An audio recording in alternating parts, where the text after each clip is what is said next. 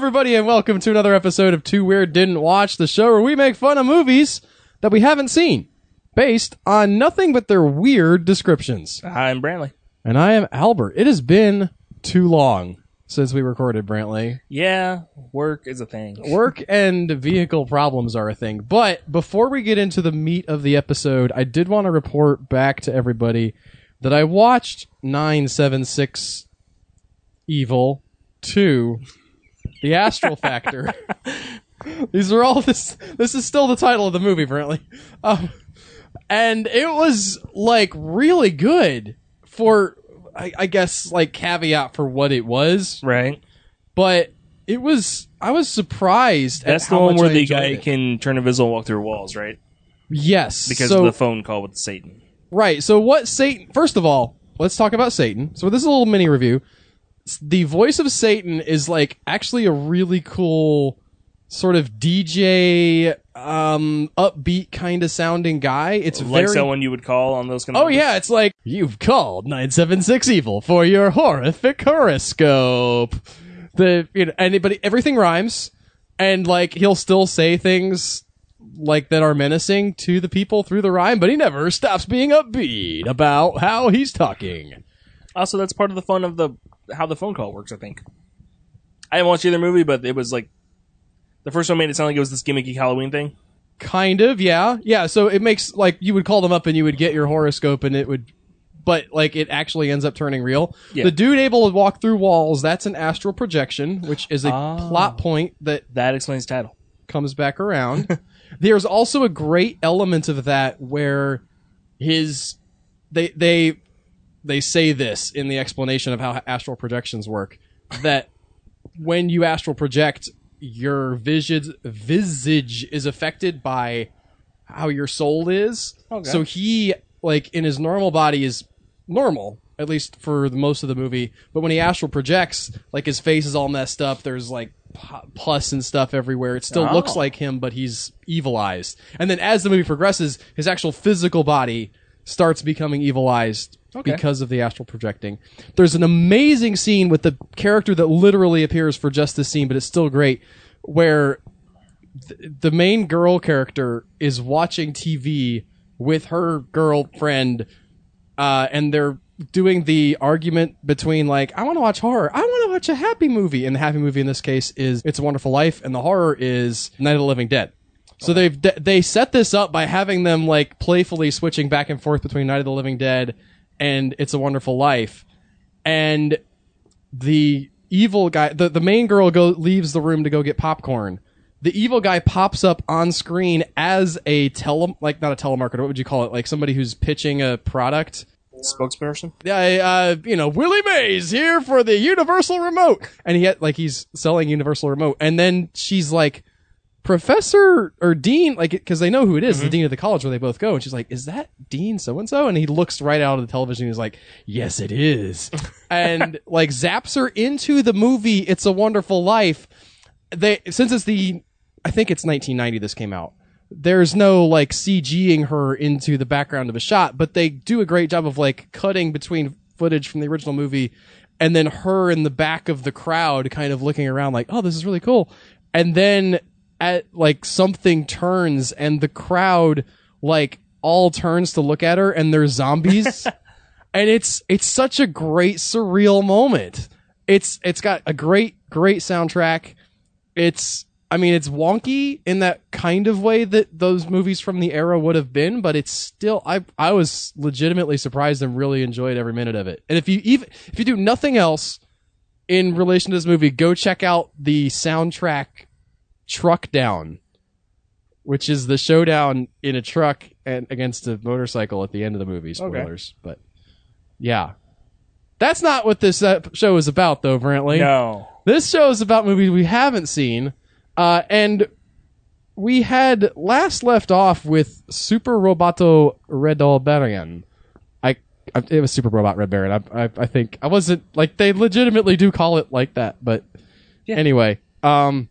Japanese word for robot is roboto. Yes. Comes from the Polish word for drudgery. I thought it was for uh, slavery, I thought? Eh, okay. Kind of both. Is that one of those etymologies that people are like, see? And they're like slaves. And then it was sort of just like, actually, it's not that direct. It was meant that it was for like the crappy work that we would make someone a slave do, but they're not alive. So there's like no moral there. But maybe golems. Don't give them the concept of self and make them, you know, clean toilets. Is that a danger that we have, by the way? We're like, we're going to develop A I that can do all this great stuff for us. If the A I gets good enough, does it necessarily then develop like a sense of self? I mean, there's that, but it's...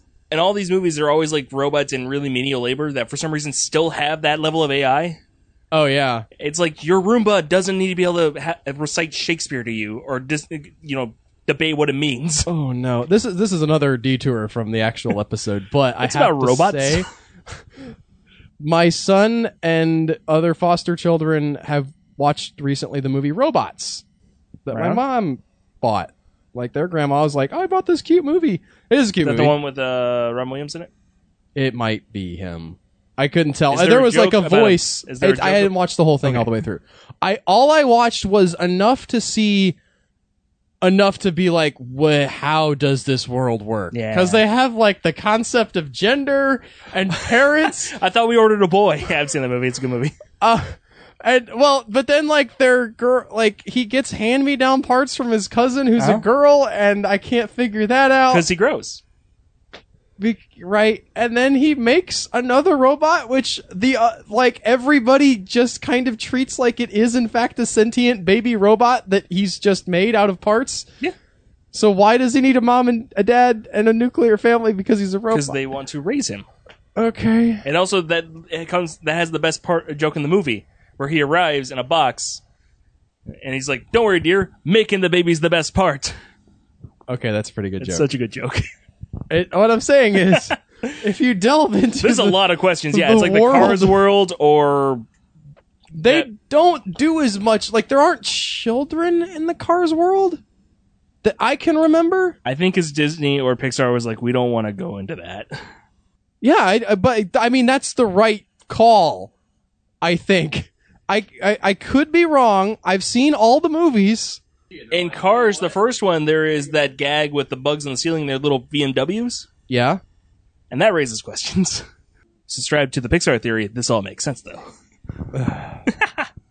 Yeah, and, and Life is a prequel to Venom, and Jar Jar Binks is Emperor Snoke, and yeah, it goes on. Ant-Man's going to fly up Thanos' butt and explode him.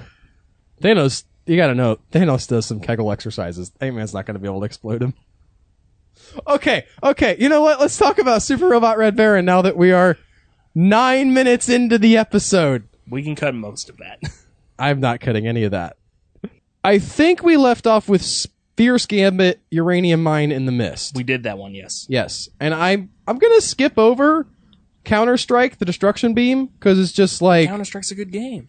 The S S I has its hands full trying to find operators of a destructive ray that is giving Devler's latest robot the upper hand in its battle with the Red Baron. I think we already did that one, too. Cool. Well, we're going to move on to the one I know we didn't do because it's great. The Beautiful Assassin. Okay. Mari, or Mari, M A R I, finds a really big thorn in the dozen roses she gets for her birthday. A needle. Injecting her with the microscopic transmitter. Now, if you'll recall, what, what this is obviously a plot from the evil villain Doctor Devler. Is he going President. to President? Yes, President Professor Devler. Yes. I remember what, that much. What do you think President Devler is going to try to do? Turn her into a slave or steal? He's Red gonna Baron. compel her to do something. Or both. That compels her to do Devler and the Iron Alliance's bidding. This was his first two episodes. I guess he's like had enough time off where he's like, maybe that'll work again. It didn't work. It's not gonna work, Devler. Next up, bet your life on one shot. Or bet your life on one shot? What? That's, by the way, that's terrible advice. Don't bet your life on a single shot. There's so many shots you can take. Bet like a tenth of your life. See, what you don't understand on is many, this, many shots. You're not a shonen protagonist. Okay. And the shonen protagonist, he tries everything. It doesn't work. Then his friends give him a speech about the power of friendship, and then he puts all his power into one single attack, and it always works. Okay. I, I'm just saying, like, it's a bad life lesson.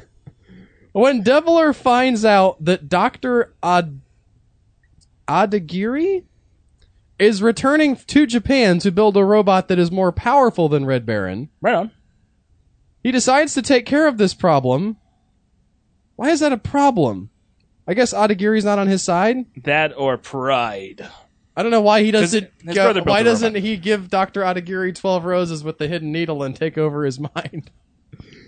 Uh, no, but he decides to take care of this problem by brainwashing Tetsuya into assassinating Doctor Adagiri. Okay. I don't know why you don't just skip to... I, I mean, legitimately, brainwash Doctor Adagiri. If you can do this, and we've seen repeatedly that you can, it never works... But you can, in fact, turn people into your mind slaves.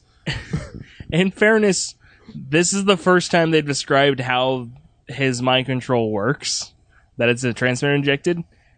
Uh, you think that it's always that? That he always has to be close enough Maybe, to inject Maybe. I was assuming it was just like hypnotism or like a mind control ray.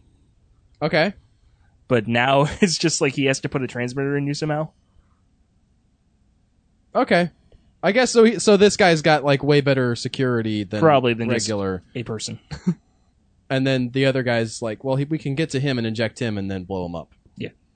Next up, we have Enigma of the Invulnerable Robot, which is a cool name, but not as cool as this description of the episode, which starts off with a toy robot becomes a problem the size of Red Baron. All right. When Devler replaces the robot that Daisuke's preparing, repairing for his little brother with a duplicate, so Ken and Red Baron receive the wrong information on how to destroy Devler's bull robot. That was all one sentence, like from beginning to end. I don't know. So I get that a toy robot becomes a problem the size of Red Baron, and then it says it does that. Do you think that's literal, or is oh, it just like so. tiny and indestructible, so also somehow super strong? And it's going to fly up the Red Baron's butt and expand. Get away from that concept. Stop it.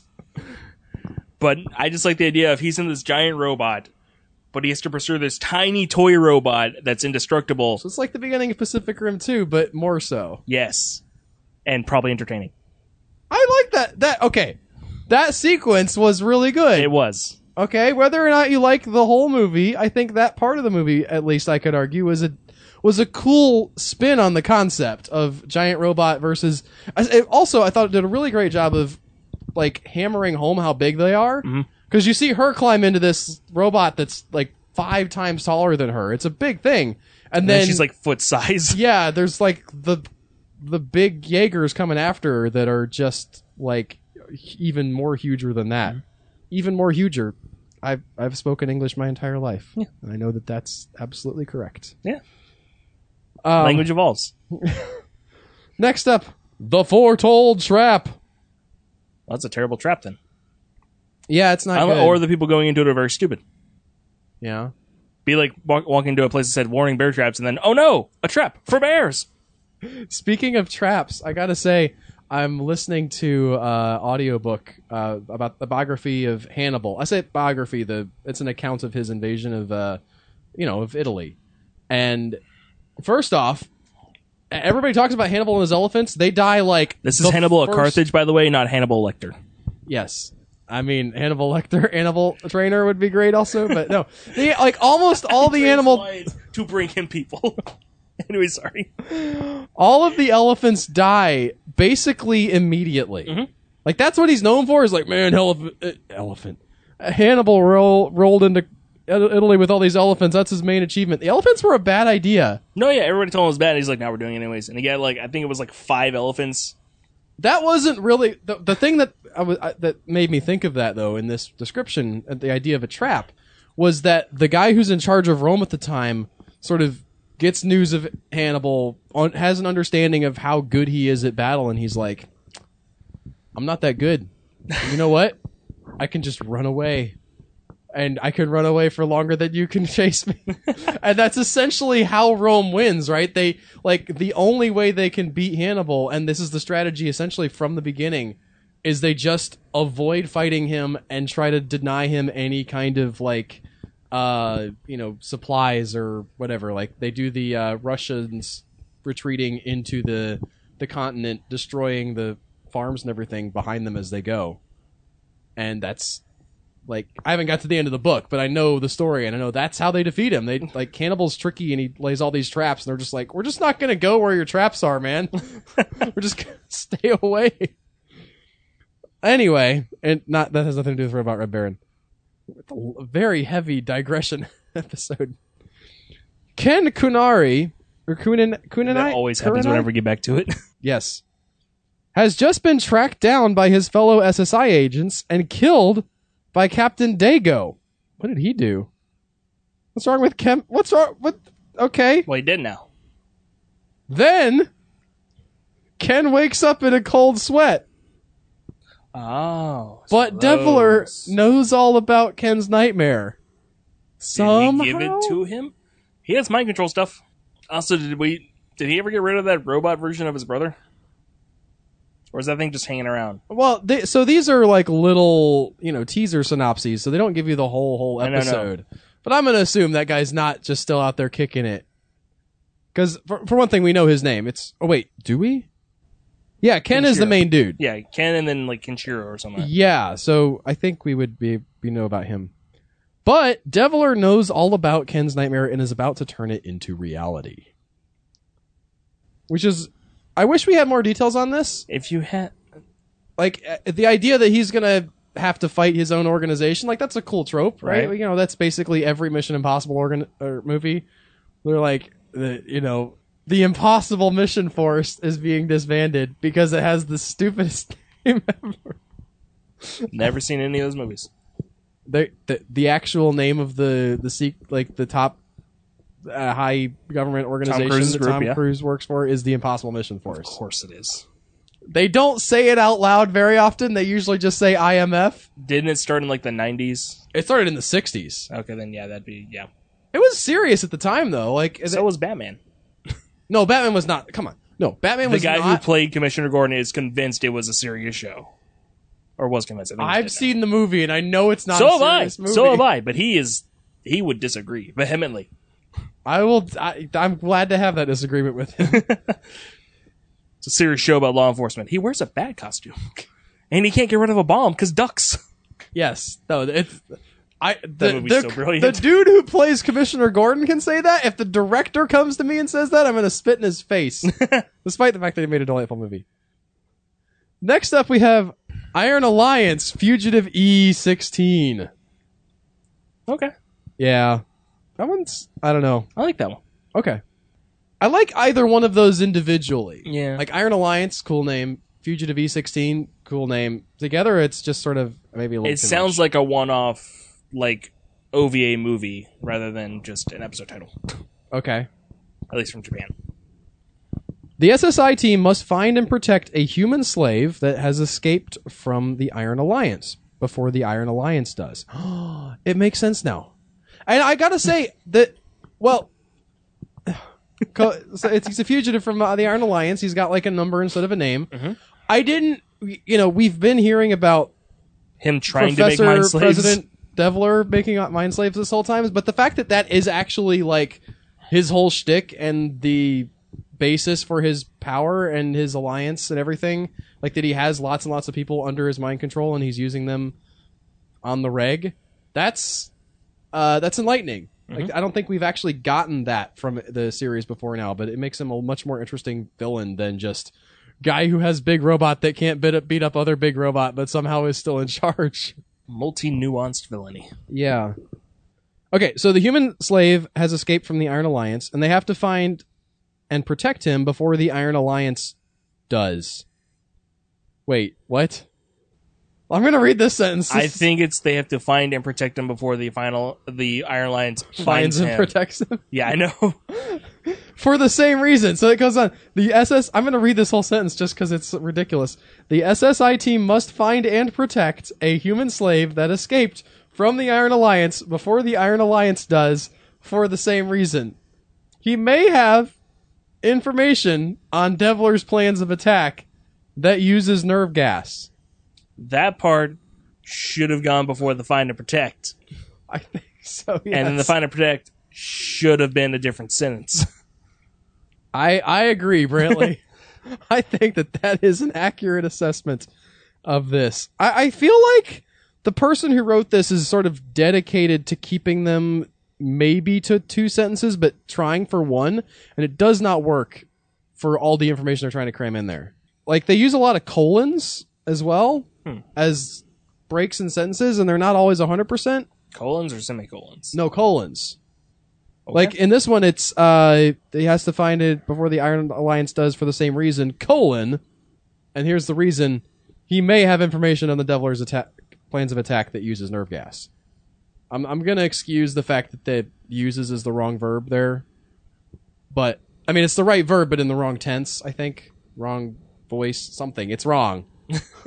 This sentence is bad. It's a bad sentence is what I'm saying. Go to your room. The fact that I can't form my own sentence about it being bad does not negate the badness of the sentence. Next up, we have A Tale Written by the Devil. Ooh. After a girl saves Bicycle Inspector Kumano. Bicycle Inspector. Yay. After he is trapped in a cave. After oh. he granted her... No, I'm sorry. The, again, sentence construction, weird. After she saves him, after he's trapped in a cave, he grants her her fondest wish. So he's a genie now? Well, her fondest wish was to be able to fly. So, I guess? I mean, he is a cop. Maybe he can just get her in a helicopter. And he knows the protagonist. Maybe he can just get her, her in the robot. The fact that the Bicycle Inspector ha- is a main character in the show and has not been killed yet, I'm, I'm actually on the side of him's definitely some kind of supernatural being. I think she's just going to fly around and punch the, the Super Devler's robot now. Or she's evil. But the girl may be the key for Devler to be finally able to destroy, destroy Red Baron once and for all. Which I will point out does not make sense if she's just going for a ride in a helicopter. Accurate. Except if he except he can mind control people, and she now has an insight on the organization. Which he's already tried like fifteen times, but... I, yeah. I guess now he knows about this one random cop who rides a bicycle around. He hasn't noticed him yet. Oh, this guy's part of the... Yeah, so, like... Boss, we've been seeing him like every third day. Why did no one tell me? We thought you knew. He stands out. He's a cop on a bike. We don't know why he's here. How does he keep surviving these? Now, see, that's the question, sir. I think we're going to wrap the episode with this one. There is, there are more episodes, but I don't know why, because this episode is titled, Behold, the End of Red Baron. I hmm. guess they get a new robot later on That's in the fair. season. But Red Baron Mark two, or V two, or some letter two. The Blue Baron. I don't know what's the next up from a, a Baron uh, in the ranking. Duke? Yeah, the the Red Duke. Blue Duke. Ah, that sounds wrong. Somehow, I don't know That's, why. It sounds sexual. Does it? I think so. Does it? I yeah. Okay. I'm gonna say that it does. Okay. You do you, bud. I don't judge. I didn't say I was interested. I, let's look. You don't have to defend yourself here. That's After the place. rest of the S S I team are called to the woods. Okay. The woods. This Come is Japan, to- so probably the woods around Mount Fuji, the Suicide Forest. Uh, okay. Is that the only woods they have? There's a couple islands, and there were mostly forest at one point, so no, but that's the most famous one. Okay. Anyway, they're called there by Daisuke after Mari was apparently eaten by the giant snake she was investigating. Oh, that's also sexual. They see Red Baron being beaten and destroyed. Okay. Has Devler finally achieved the impossible? And since that's the end, we're just going to have to assume the answer is yes. But there's more episodes, so no. He built a fake robot to destroy, to demoralize everyone. I think since they saw Mari being eaten by a snake, that's a giant snake. And that definitely didn't happen, right? That, that raises... Is, yeah, that's... This is not something that this show is going to do is kill off like major good guy characters. I can tell. Other than the first character, Ken Well, he wasn't Suku. a major character at that point. Yeah, I guess. Anyway, that's all we have for this episode. We've spoiled a bunch of stuff for you. We talked about nine seventy-six Evil to The Astral Factor. And giant robots. And giant robots, which needed to be in there. There could have been some giant robots in there. They had, like, weird ghost fights. Because there was other people who ended up astral projecting in that. Anyway, good movie. Check that out if you guys have time. I would also probably recommend, if you can figure out where it is, check out some episodes of this Red Baron show. It sounds crazy, but also kind of fun. We haven't done that yet, though. So that'll have to be for the future. Speaking of the future, if you want to continue to hear these, make sure you subscribe on whatever your favorite podcast platform is. And if you love us, you should really, really go to iTunes and leave us a review. We're told that that is a big help to us. We thank you, everybody, for listening. We'll see you guys next week with another episode of Two Weird Didn't Watch. Bye, guys. Bye.